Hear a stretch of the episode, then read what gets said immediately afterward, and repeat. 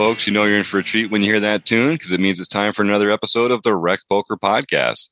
I'm your host, Jim Reed, Bluff Sterini in the home games, and at Rec Poker Jim on Twitter. And it's a solo show today. We got a lot of the team down in Las Vegas, and I'm heading back there shortly myself to compete in the World Series of Poker main event because not only do I have the best job in the world, but I'm just a lucky guy and I have a great life. So I am super excited about that. Uh, we just wrapped up a uh, chats edition of the podcast.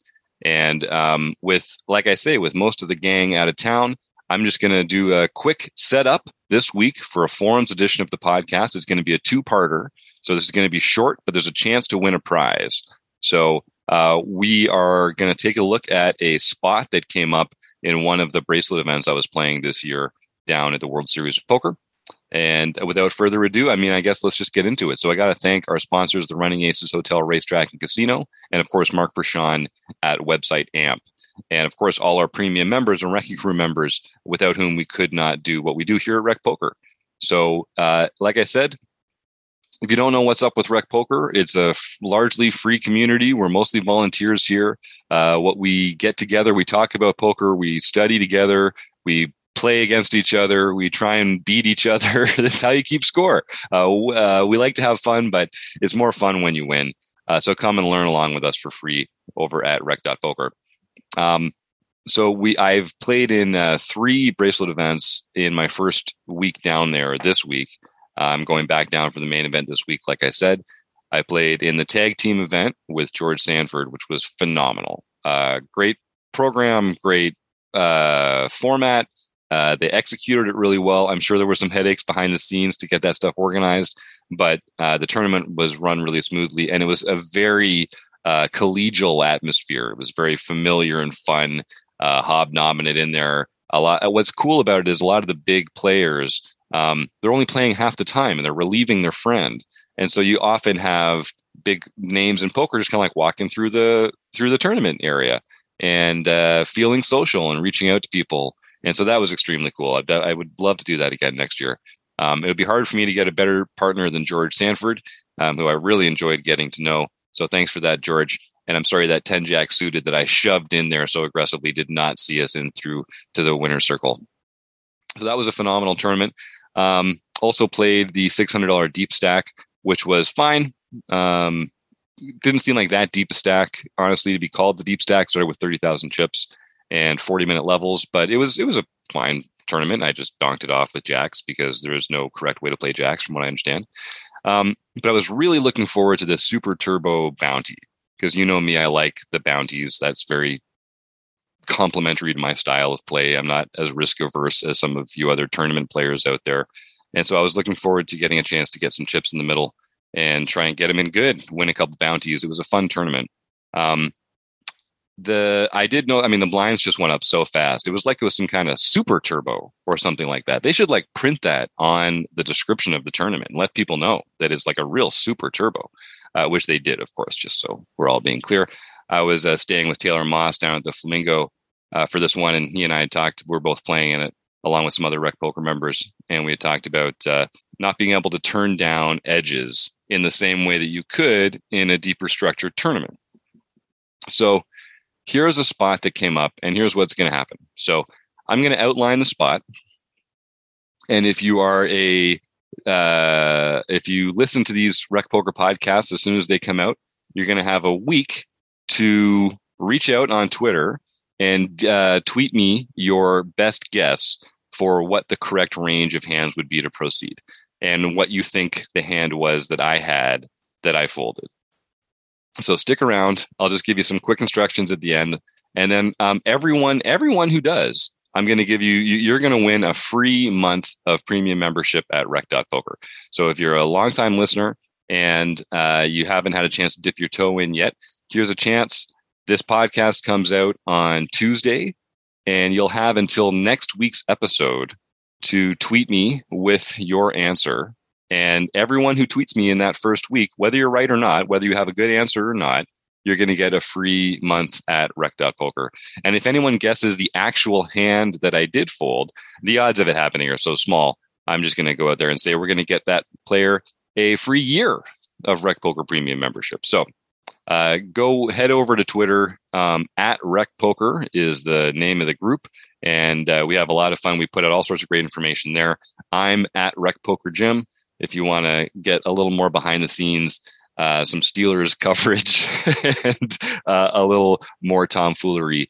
Uh, that's what I like to do on Twitter there, basically. But it's a terrible place. If you're not already on Twitter, then uh, you should probably just keep doing whatever you're doing correctly and spare yourself.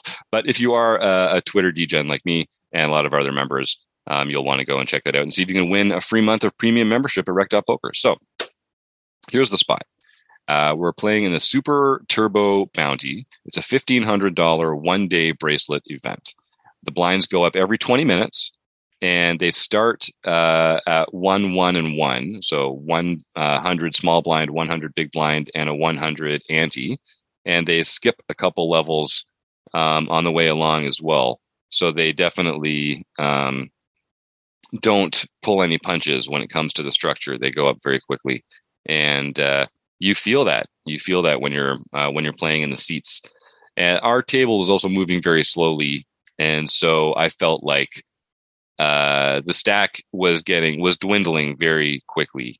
And basically what ended up happening was after first break um, we had almost starting stack. Again we we hadn't really chipped up or down much. I had about a starting stack maybe a little less than that but at this point it was only worth about eight big blinds. And there were two other short stacks at the table, and then everyone else had us very comfortably covered. So what, the way it worked was uh, a player, two players to my right, had been down to about one big blind. And everyone at the table is kind of waiting for the action to move around so that they're in the big blind. Because when they were in the big blind, they were going to be all in uh, blind and they would not be able to take any action after that. So there was some conversation about, oh, the uh, does the ante get paid first? Does the big blind get paid first? What's that player entitled to? We're not really going to get into that. but what's relevant here is that that player was going to be all in blind on this hand, and their $500 bounty was going to be available. The other thing that was really interesting is that two or three players to my left was another player who had about 1.2 big blinds. So they had the uh, player in the big blind covered, but only by a couple chips. And so, A, this was their only real opportunity to claim a bounty was to be to win this hand and to win this player's bounty. Otherwise, they were not going to be able to win anyone's bounty. And in a few more hands, they would be the one who was effectively all in on the big blind. So you've got one player who's already all in blind on the big blind. You've got another player who is pretty much going to be calling with close to 100% of the range um, because of this incentivized situation that they're seeing now. And we have, we're, I'm sitting under the gun plus one. I've got eight big blinds. So, just like everyone else, I've been eyeing these two players and just waiting for the time to strike when uh, they're not going to be able to resist getting their chips in. The big blind player was very disciplined. They'd, they'd folded under the gun previously to, to take this spot where they were going to get two blind cards.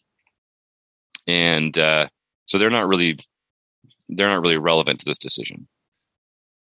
So there's three short stacks the big blind player who's all in, the player to my left, and me. Everyone else has at least 20 or 25 big blinds. So the action starts by the under the gun player, who's one player to my right. They make a large raise, which effectively puts me all in. It doesn't it doesn't actually put me all in, but it effectively puts me all in. So my question to you, Rec Poker Nation, is either you can say, what is the range of hands that you would proceed with here? Or, or what is the best hand that you would fold? So you can say either what's the worst hand that you would call, what's the best hand you would fold, or what's the range of hands that you would continue with. So that's all it's it sounds like a very simple assignment. I did put this question out on Twitter uh, a couple days after. So if you go to uh, at Rec Poker Jim and search for the word spot, this will probably be one of the first ones that comes up. There's uh, three tweets out there outlining the situation and just sort of going through some of the same information that we just talked about here. And that's really all there is to it. Um, so yeah, f- feel free to re-listen to this. Go check me out at Rec Poker Jim on Twitter and see what the details are there in the tweet. But it was a really interesting spot because I'm sitting there with eight big blinds. I'm thinking, and if this was the main event, you know, you'd you, uh, you probably want to conserve your chip stack. You're going to be here for a while. You might be able to find a better spot than to get into what's going to be like, you know, some kind of all in fest here. But being the super turbo format, and then also when you put in the bounty implications and having effectively two bounties in play, and again, me being short stacked means that I'm not going to be likely to take out a lot of bounties myself unless I get a big triple up or quadruple up or something like that. So there's a real incentive for me to win a pot like this. But there's also an incentive for me not to bust. So I put myself in the tank for a bit and then I did fold. And uh, I won't spoil anything now, but uh, I did get some interesting uh, responses on Twitter already. So if folks want to go and check that out, they can. And I even uh, tagged Barry Carter and Dara O'Kearney because they literally wrote the book on this kind of thing. And uh, in the next episode, next week, which I'm about to record now, We'll get into some of the insights that I got from our friends on Twitter, uh, what I ended up doing, the hand that I had, and how it all turned out. So, in the meantime, I would just say thanks to our sponsors, Running Aces Hotel, Racetrack, and Casino, and website AMP, and uh, you, the listeners. We couldn't do it without you. Uh, we'll see you next week.